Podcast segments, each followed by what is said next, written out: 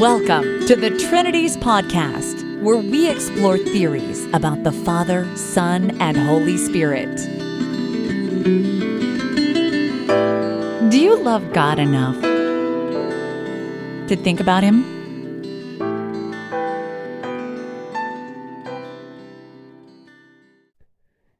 Episode 145 Tis Mystery All, the Immortal Dies.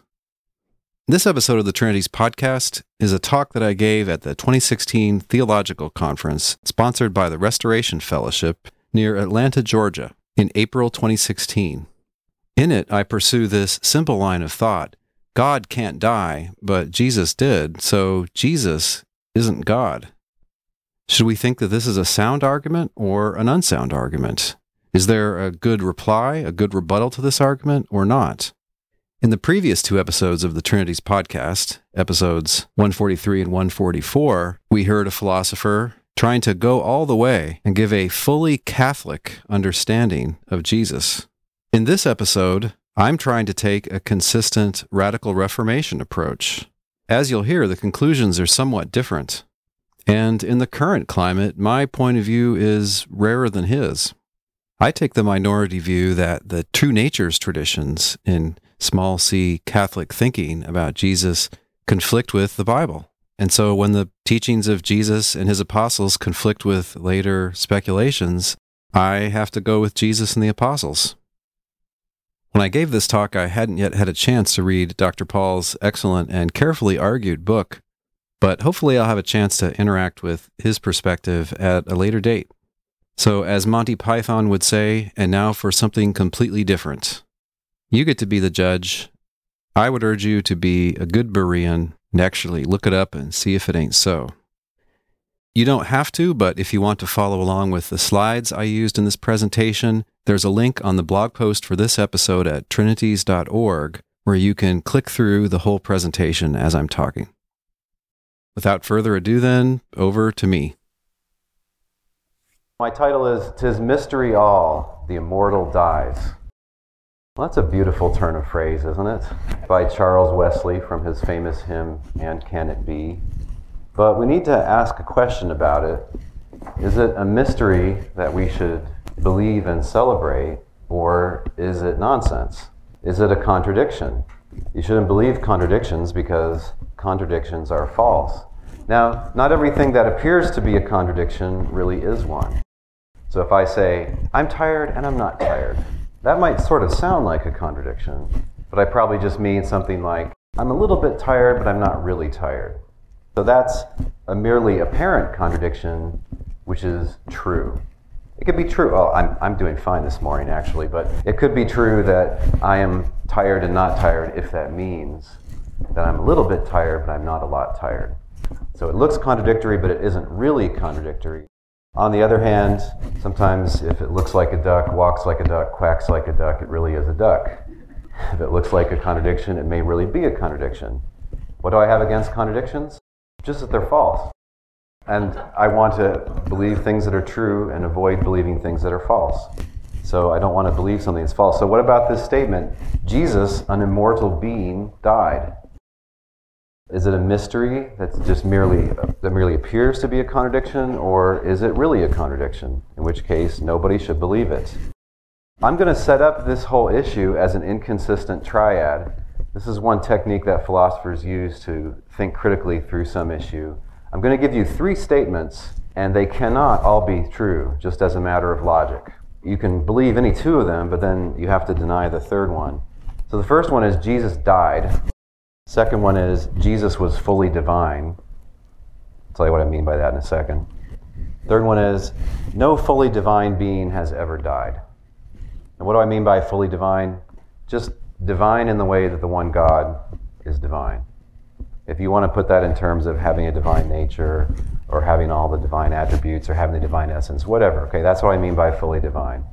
Now, if you just look at these for a second, convince yourself that it, it really is an inconsistent triad. And so if you accept one and two, Jesus died and Jesus was fully divine, then three is false. It's false that no fully divine being has ever died. How about if we take two and three? If it's true that Jesus is fully divine and it's true that no fully divine being has ever died, then it's false that Jesus died. And there's only one other combo take the top and the bottom, deny the one in the middle. Jesus died and no fully divine being has ever died. Then it's false that Jesus was fully divine. So what this does is it just you know sets up a problem for you. Now maybe you say I already have a solution to this. Not everybody does, and not everybody agrees about what the solution to it is. In other words, which one you should get rid of. Let me see if I can tighten the knot just a little bit. Why would you believe each of these three? You would believe the first one that Jesus died because it's explicitly taught in the New Testament, and not just once or twice. Why would anybody believe the second one? Well, there are these traditional arguments that Jesus has to be fully divine. Arguments from worship, that he forgives sins, that he provides atonement, that he has titles like God and Lord, things like that. Only a fully divine being could be properly worshiped. Only a fully divine being would be have the authority to forgive sins. Only a fully divine being would be able to provide atonement for the sins of humanity. Only a fully divine being could be called God and Lord and so on. Why would anybody believe the third? Because it's implicit New Testament teaching that immortality is an essential divine attribute. And if immortality is an essential divine attribute, then it must be true that no fully divine being has ever died. Because immortality just means can't die. So, what are we supposed to do about this? We can't believe all three of them. It's not obvious to everybody which one should be denied. Well, let's try out this one. This one I think occurs to some people I don't think people usually say it if they're well informed Christians, but I think some people think it. And it's interesting. I think we need to rule it out. What if we deny the first one on the grounds that dying is being annihilated? But Jesus wasn't annihilated, he still exists. Maybe he went to Hades and freed the spirits in prison, or uh, he did something in between death and resurrection. Uh, what about that idea? If dying is being annihilated uh, and Jesus wasn't annihilated, would that be grounds to deny that Jesus died? Well, now this is where I'm going to philosophize a little bit. I want to ask what does it mean to say that Jesus died or that anybody died? Now, I have to make clear I'm analyzing the concept of death. I'm not asking you what is the true doctrine about death. I'm analyzing the concept of death that everybody has, whether they believe in afterlife or not. If you say that someone has died, it doesn't mean that they have been annihilated, that they, that they uh, no longer exist. They've been knocked out of existence. One who believes all the dead go immediately to heaven agrees that the person in the casket is dead. So maybe you believe that a person is annihilated when they die, or, or take your, your standard naturalist, person who's an atheist and thinks the natural world is all there is. Naturalist and the Christian who believes that everybody goes immediately to heaven or hell. Those two people are standing in front of grandma's casket. And look, they don't disagree about whether grandma's dead. She's dead. However, one of them thinks that that also implies that she doesn't exist, and the other one thinks that she still does exist. But they both agree that she's dead. And it's coherent to suppose that somebody is killed or somebody has died and yet they still exist that's not a contradiction to say that someone dies but still existed. So that shows you that it's not part of the concept of death that everybody has that dying is ceasing to exist. But what is the concept? You might think it's something like this. To say that someone has died means that their biological life processes have ceased. This is close, but I don't think it's quite right. Imagine that God kills an angel. He just decides this angel's smarting off one day and God says, I'm going to strike that guy dead, right? Just like he did to Ananias and Sapphira. And boom, strikes the angel dead. But the angel still exists. I don't know, there's some kind of non physical corpse. I'm supposing here that an angel is not a physical being in any sense. Okay? Could you kill a non physical being, a being that doesn't have any biological life processes?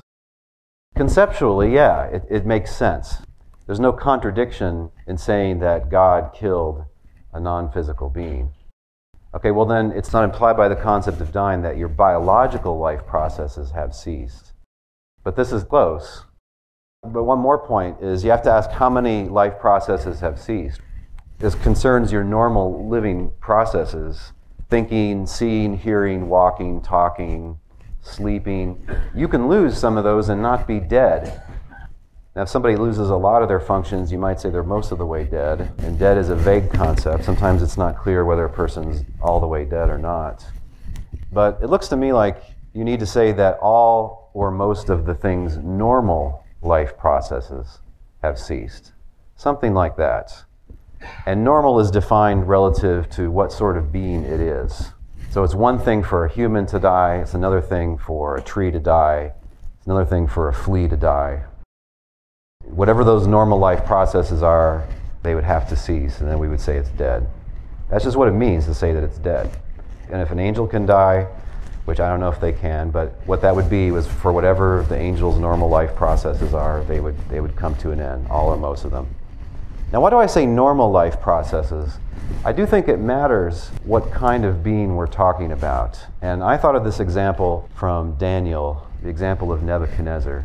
So, to paraphrase the story briefly, he has a moment kind of like the guy in Titanic when he's at the front of the ship. You know, he basically says, I'm king of the world. And God says, Oh, yeah, I'm going to take you down. And uh, God strikes him down, and he, he says he kind of lives this ox type life. So, did he lose his human life? Well, he lost some of his human life, right? He lost his rationality, his ability to walk upright, maybe, his ability to talk. He lost some of his life functions, but not all of them. You know, he could still eat and excrete and crawl around on all fours. That's not much of a life. It's kind of a crummy, squeezed down life. But he wasn't killed all the way. So, this is the kind of transition you have. There's a normal human life, then he has this diminished ox like life where he's gone crazy. Then he gets restored to human life again. Now, think about that second transition. Is that a death when he goes from the diminished ox life to back to full human life? He did lose a life there. He lost his ox life. But not really, right? Really, he gained back the fullness of his normal life. So nobody considers that second transition to be a death. Why? Because it's a restoration of his full normal life, that is, full human life. Why, why is this guy talking about Nebuchadnezzar? Okay, Here's the uh, analogy that I'm making. Think about the eternal divine logos, traditional Catholic theorizing. So there's this eternally generated divine spirit. It always existed. And then it becomes incarnate. So it has its normal life, its divine life. Then it has this very diminished human life. Oh, now he's not all powerful for a while, or he's not all knowing. Anyway, he's not manifesting the same kind of glory and authority that he had before. But in some sense, it's a diminished life, right? If you think that's what kind of being Jesus was, then when he dies on the cross and he gets freed from the body, you think he's just being restored to his normal life. And so you're going to be tempted to say, well, he didn't die at all. If a human got crucified, yeah, that would be the human dying, right? Because you cease breathing, you assume room temperature. But when this guy died, well, he was essentially divine. He wasn't essentially a human because there was a time when he wasn't human. Right? If you're essentially something, you have to be that way at all times at which you exist. Okay, so the point of this analogy is that transition is not a death. This is a problem for the Logos theory, that it makes this transition not look like a death. But let's be serious here, people. We cannot deny that Jesus died. It's all over all the Gospels, the book of Acts, the preaching in the book of Acts all the epistles, this is just a complete non negotiable. Jesus really died. Anytime in the history of mainstream Christianity, when anybody came along and said Jesus didn't really die, they said, no, that's not right. The apostles taught that Jesus died. Okay, so let's put that one in bold type, shall we? Let's not deny that one. That one should be off the table. It's really a contest between the second one and the third one.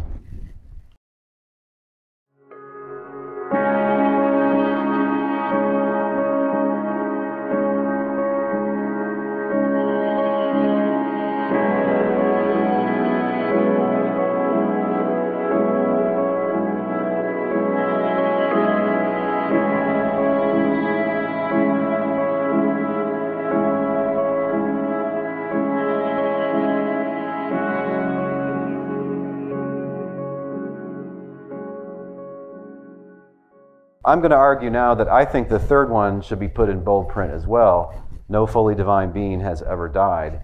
because I do think it's clearly implied by Scripture.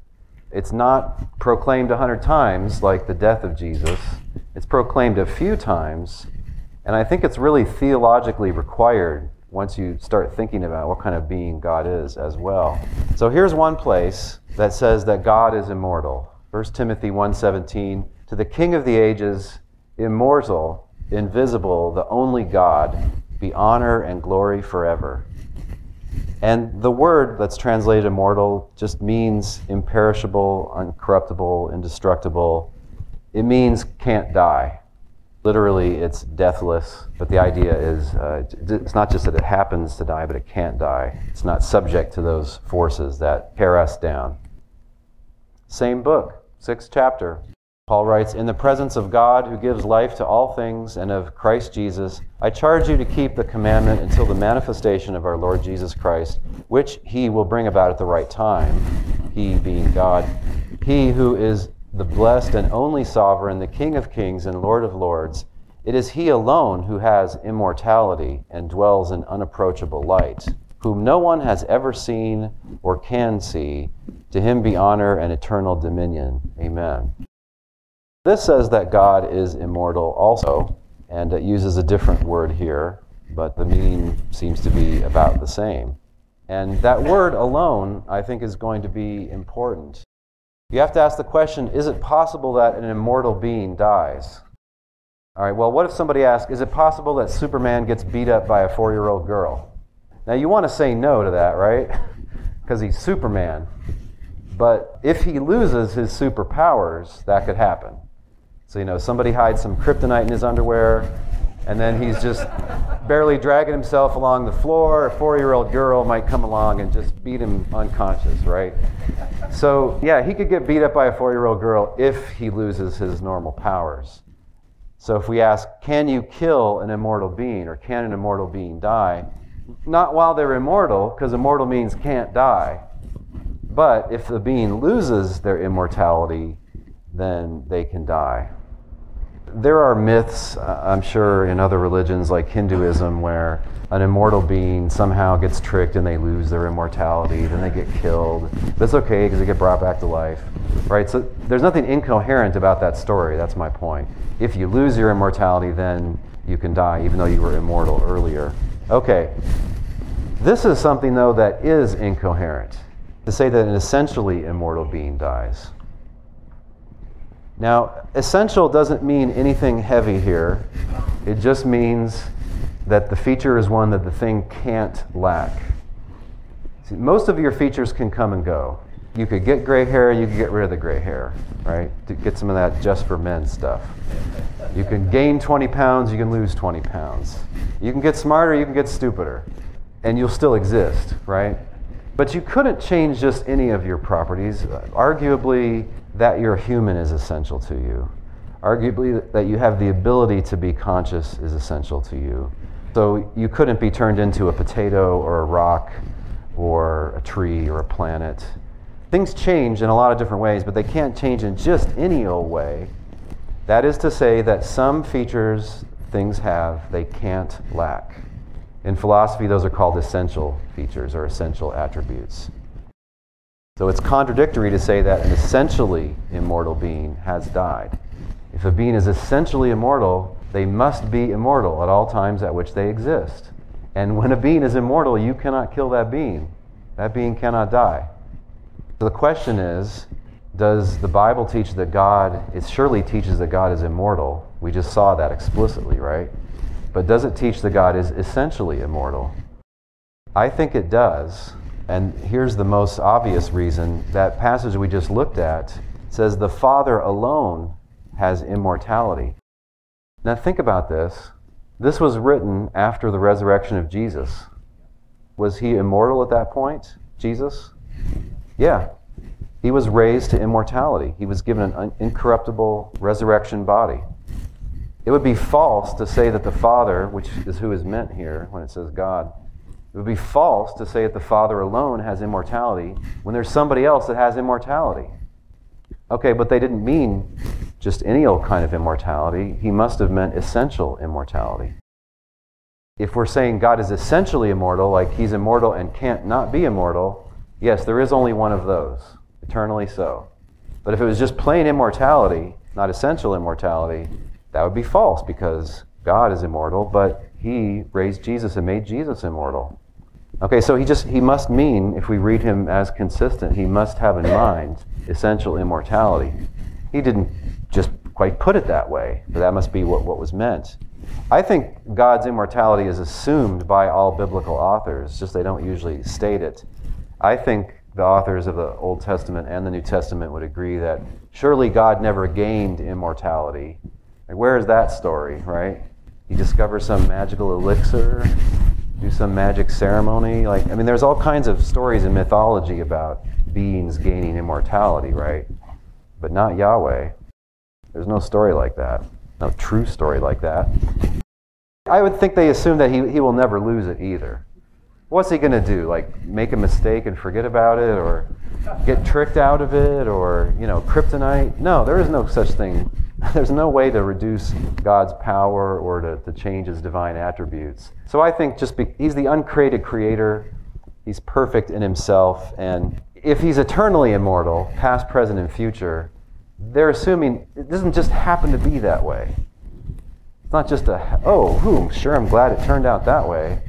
No, it's because he can't not be that way. Immortality is essential to him. There's one more reason. I think that if you're going to think a little bit more systematically as a Christian, you think about God's attributes, essential immortality is implied by some of the other essential attributes. If God is essentially omnipotent, that means that every time that God exists, he can do, in some sense, he can do everything, or he has the greatest kind of power. Now, when you're dead, you've lost some of your powers, maybe all of them. So if you are essentially omnipotent, at all times you can you have this massive power, right? Then you must be alive at all times. And essentially so. Because at a time when you're dead, you're not going to be omnipotent. So omnipotence, essential omnipotence implies essential immortality. I think uh, aseity does as well. This is the idea that God has his existence and perfections independently of any other being. So then, one of his perfections is that he's alive. You know, he didn't get this from anybody. He doesn't need oxygen. He doesn't need food. He doesn't need a good night's sleep his life is not dependent on any factors like that. And so it looks like it, we have to say that he's alive and he couldn't not be alive. It makes no sense to suppose that God is not alive. All right, now maybe that seems like it's belaboring the obvious to you, but we're in a tough fight here. We're trying to figure out which of those three to get rid of.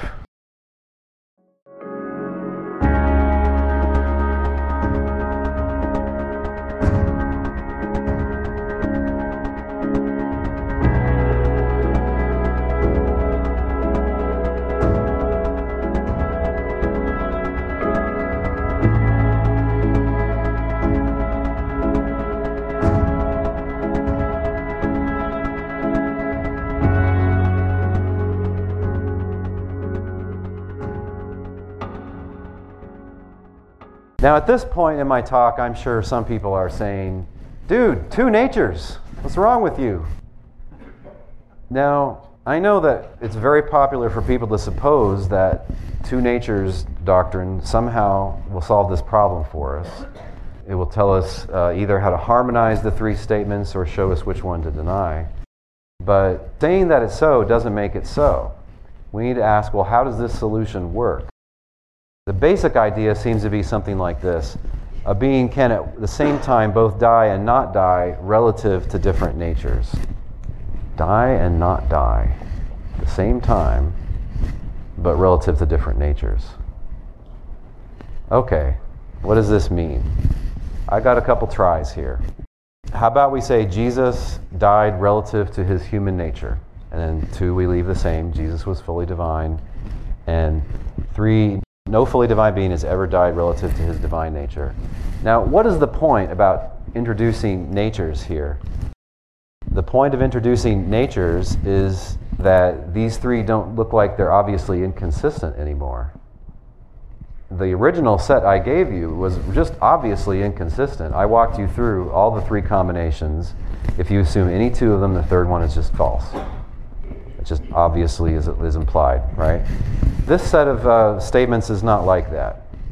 If you assume any two, it's not clear if the last one can be true or not. But that solution comes at a really high price, which is it's totally unclear what one and three mean now. What does it mean to say that he died relative to his human nature?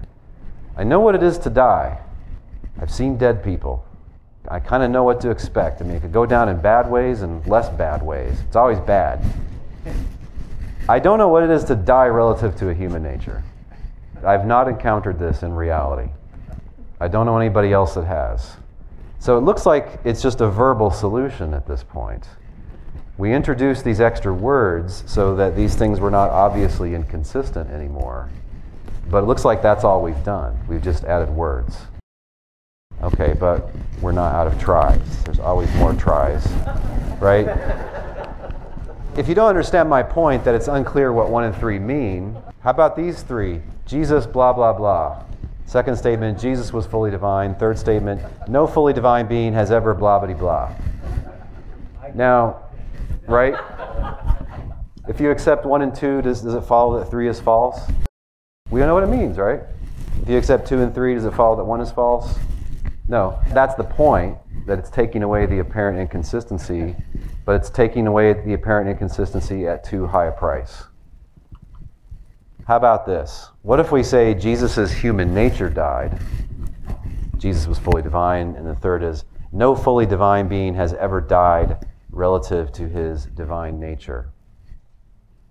Now, this one's pretty popular. Out of people who are going to bring up the idea of two natures and say, well, that just obviously makes these problems go away, this is probably what they're thinking of. The thing is, it follows that his human nature is a human being. How does that follow? Okay, you said the human nature died. What kind of death were you talking about? Like the death of a mole? The death of a pine tree? It was a human death, right?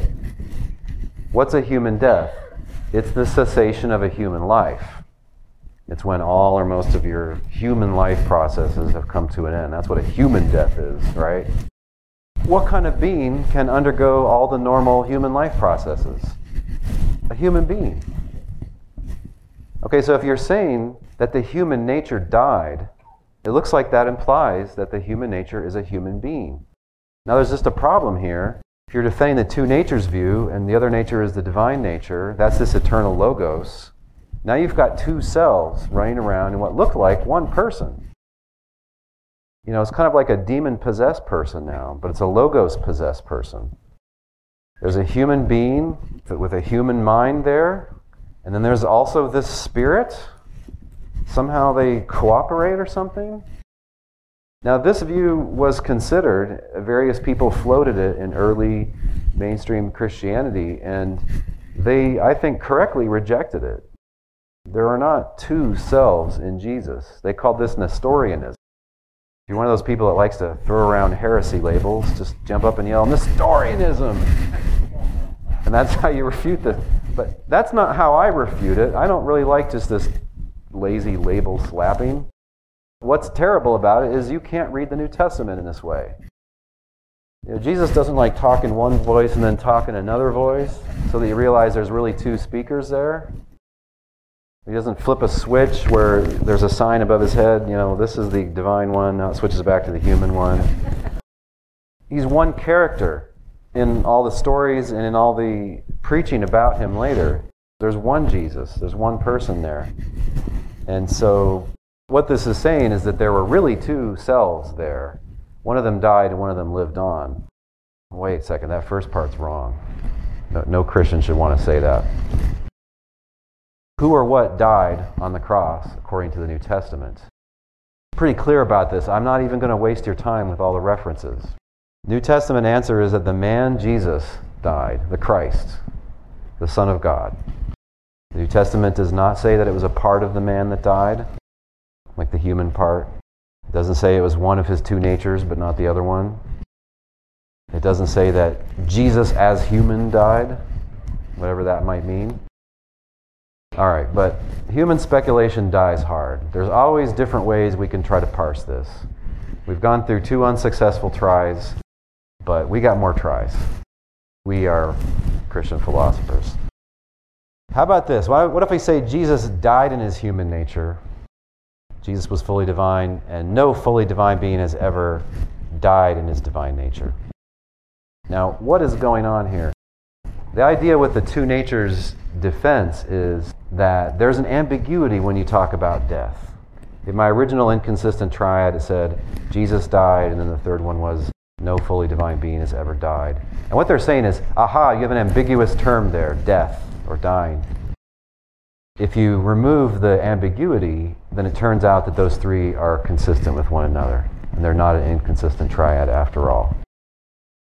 All right, but how does this introducing talk about natures remove the ambiguity? One way it might remove the ambiguity is it might disambiguate the predicate term.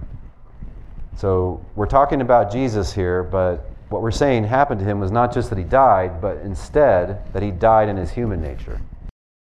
Whereas divine being never is such that he's died in his divine nature. We're changing one predicate, died, to two predicates, died in divine nature, died in the human nature. And that's the point of the distinction. That's one way to take this. All right, we're back to this problem again. It's unclear what the amended statements mean. I don't know what it is to die in a human nature. I know what it is to die. I don't know what it is to deny that no one's ever deni- died in their divine nature, because I don't know what it is to die in a divine nature. It looks like it's just words.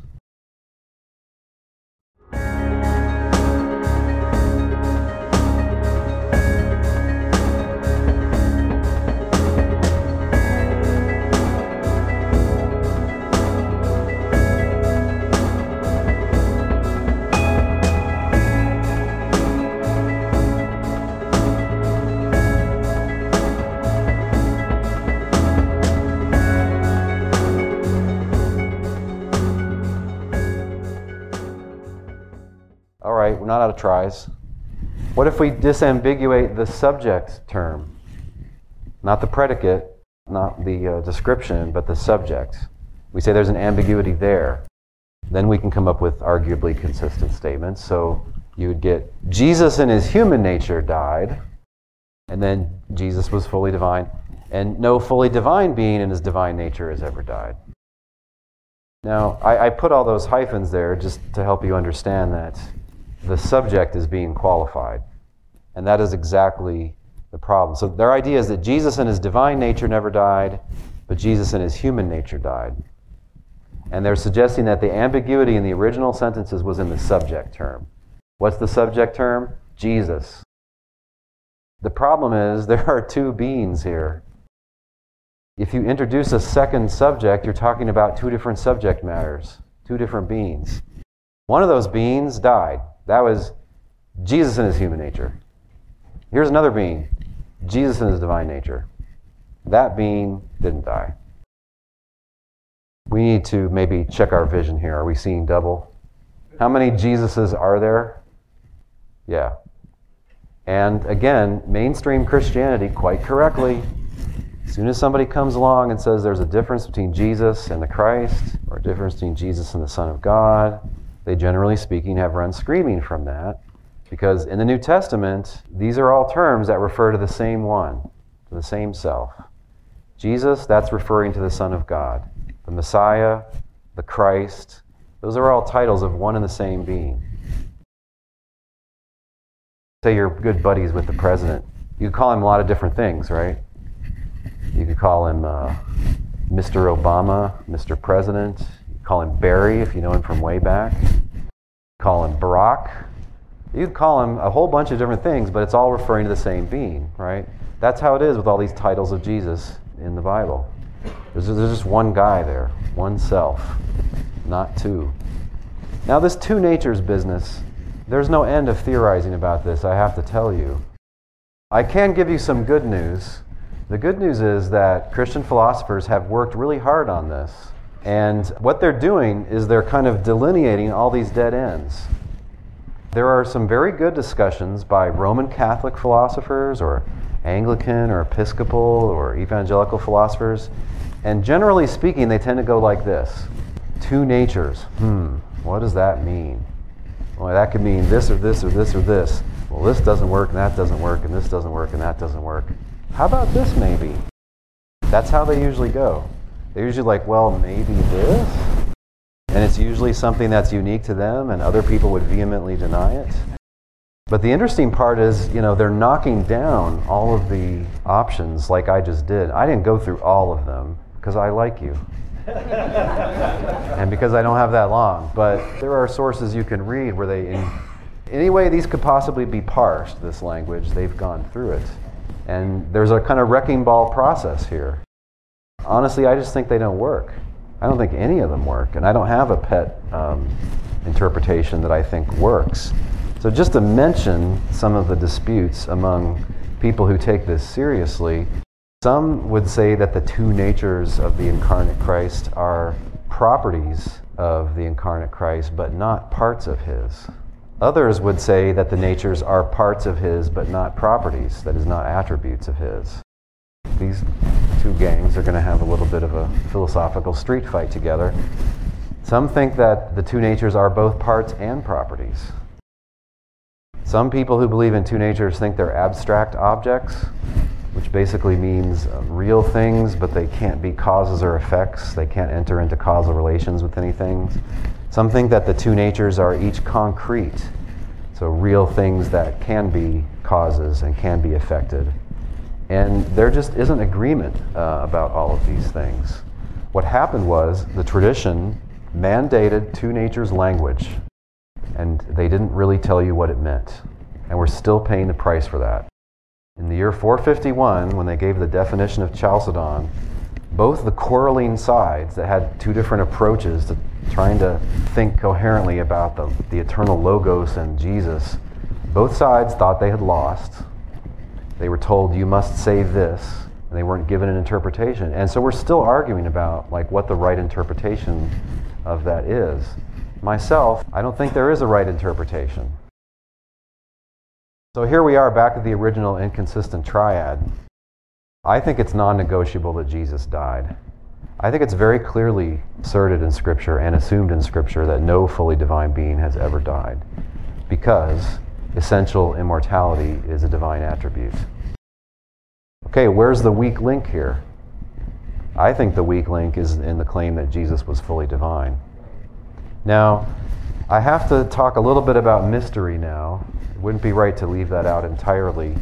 If there were just as strong reason to believe two as there was to believe one and three, you'd have a situation where you're just stuck. You've got all the reason in the world to believe each of these three things, and yet they look like they're inconsistent with one another. It looks like they just couldn't all be true. But maybe that's just because of our limited minds. Maybe that's just our cognitive limitations. You know, things are going to appear inconsistent to us when they aren't really. How are these consistent? Only God knows, because we sure don't. Because these just look, for all the world, inconsistent to us. So, should we say it's a mystery? Well, I don't think so. And the reason I don't think so is I think there are some real problems for two. Problems that prevent us from being fully justified in believing two. One is the weak biblical arguments. And this is the number one blind spot I think a lot of particularly uh, evangelicals in America have. That, that's my tribe, that's who I'm familiar with. I think they vastly overestimate the biblical case in favor of two. Jesus is worshiped, he must be fully divine. Where does the Bible say that you have to be fully divine to be worshiped? Why can't God raise his human son to his right hand and put him in a position where every knee should bow, every tongue confess that Jesus is Lord, to the glory of God the Father. Where's the requirement of fully divine there? I don't see it.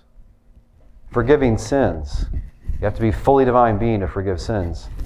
Where is it written that God cannot authorize someone to forgive sins? If I am owed a loan payment, I could authorize you to forgive it. Say you're the bill collector I send you. Well, if the guy's really sorry, if he cries, if he gets on his knees, just tell him he doesn't know it anymore. But it's up to you. You know, if you don't feel, feel like forgiving him, if he's a punk, then just say, pay me in a week and walk out. Now, right, you're not announcing my forgiveness. I've invested you with that power. Whether this poor guy gets forgiven or not is now up to you. Does that mean that you're the owner of the debt? No, I'm the owner of the debt, but I gave you that power of forgiving him. The scripture does say, after Jesus forgives sins, I believe it's in the Gospel according to Matthew, that people praised God because he'd given such authority to humans. So, not only does it not say you don't you have to be fully divine to forgive sins, it strongly implies that you can forgive sins if you've been given the authority. The argument that he's called God or he's called Lord, therefore he has to be fully divine. Look, do we even read the Bible? because Jesus himself makes the point that people are called gods to whom the Word of God came. And there are just really, I'm not even going to waste your time with the references. There are many cases where people other than God are addressed as God, and where people who are not the Lord are addressed as Lord or my Lord. So the arguments in favor of the full divinity they had this idea in ancient times that you could detect a nature or a, a, type of thing by its typical operations, by like what it causes, okay? What kind of effects are coming out of it. And they looked at Jesus and, ooh, wow, divine teaching. Kind of teaching that could only come from God. Ooh, divine miracles. Only God can raise the dead, heal the sick, and so on. Well, yeah, there was a divine being, all right. It was God, the one who gave his spirit to his Messiah. Jesus said, It's the Father in me who does the works. So, yeah, there's all kinds of problems with the arguments for that. The second point that's widely overlooked is early Christianity. Did the early Christians think that Jesus was fully divine? Okay, where that means that Jesus has all the divine attributes. No, they didn't. It's a matter of record that leading mainstream theologians taught that Jesus was not eternal. Jesus doesn't know as much as the Father. Jesus doesn't have the same kind of power. Jesus isn't good in the same way. His goodness is dependent on the goodness of God, whereas God has his goodness independently. Who am I talking about? Mainstream theologians in the 100s and in the 200s, and even into the 300s. When they came to a text like, the Father is greater than I, they just said, yeah, see, greater.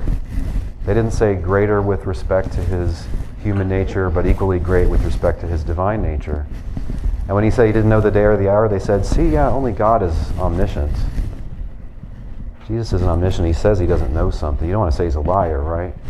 So, yeah, you, you just don't find most early Christians saying that Jesus is fully divine. You see them saying things that go very clearly against that even after they're speculating about the pre-existent logos and the logos is divine, even after they're calling Jesus our God and so on, they'll turn right around and say, "Oh yeah, but the one true God is the Father, and only He is eternal. Only He has, is perfect in knowledge, and so on." And as we've just looked at, this claim that Jesus is fully divine is just laden heavy with problematic speculations. It always was if you read the history of Christology, it's quarreling from the Logos theories when they were introduced in, in about the middle or the first half of the 100s. It's quarreling all the way up, well, through the rest of ancient times and early medieval times. They kind of got sick of it. Even the famous definition of Chalcedon in 451 didn't settle it, just made it worse. Argument raged on for hundreds of years. You had the Monophysites still around. And uh, you're just up to your eyeballs in speculation here. And like I said, some of the smartest people in the world, these Christian philosophers, they are still trying to parse through and try to show how it makes sense. And uh, that's a bad sign. Because we shouldn't still be trying to make sense of it at this point. So I think the best move is to deny the second one. If you disagree, I urge you to search the scriptures and continue to think about it because you're not going to, I think, discover how these three are consistent. I don't think you're suddenly going to discover a good reason to deny one or three. I just think the case is uh, clearer for one or three than it is for two.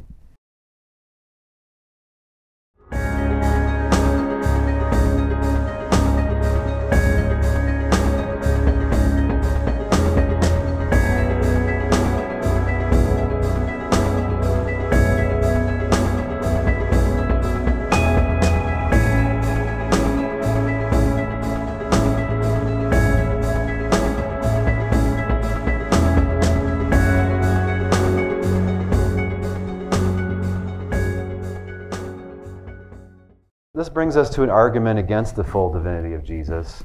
And this is an argument that's been presented many times, in particular by Sir Anthony Buzzard, host of our conference here, such as in his book, Jesus Was Not a Trinitarian. You know, these are three statements, but this time it's an argument. Two premises and a conclusion. Jesus died. No fully divine being has ever died. Therefore, Jesus was not fully divine. And if you want to know what we mean by divine, just divine in the way that the one God is divine. I think this is a sound argument. I don't think it can be undercut in any way. Now, some people will find this disturbing. What? Don't you have to say God and man? Don't you have to say two natures? It's not only in the Creed of 451, it's in a lot of Protestant creeds. And not to mention Catholic and Orthodox, right? Look, this is just being a Protestant here. This is not rationalism. This is not, you know, irrational dislike of all mysteries or something like this. It's not refusing to believe things you can't explain. Where does explanation come into this here? I'm not trying to explain something, I'm just trying to understand what's being said. Here's one Protestant idea Scripture is sufficient for Christian belief and Christian practice. I think Scripture is sufficient to tell you what to decide about those original three statements. I think it explicitly says he died. I think it implicitly but clearly says that no fully divine being has ever died. And so, yeah, Jesus is fully divine. That's out of luck. If you want to say he's divine in some other sense, okay, we can talk about that. But the fully divine has to go. And Scripture trumps later Catholic traditions whenever they conflict. I think they conflict here. I'm Protestant. I have to go back to the sources. Spec- some of these speculations haven't worked out. Well, let's go back to before the speculations, and that'll be a safer harbor. So that's all I have. Thanks.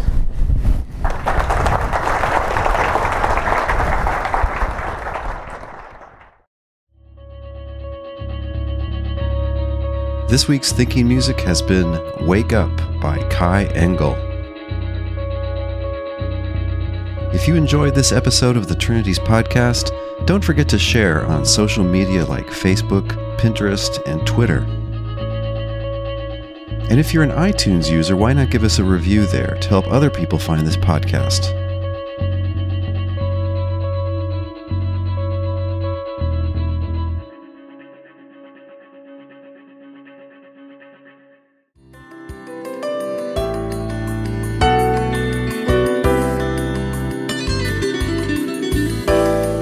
Listening. We'll see you online at trinities.org. Till next time, don't forget to love God with all your mind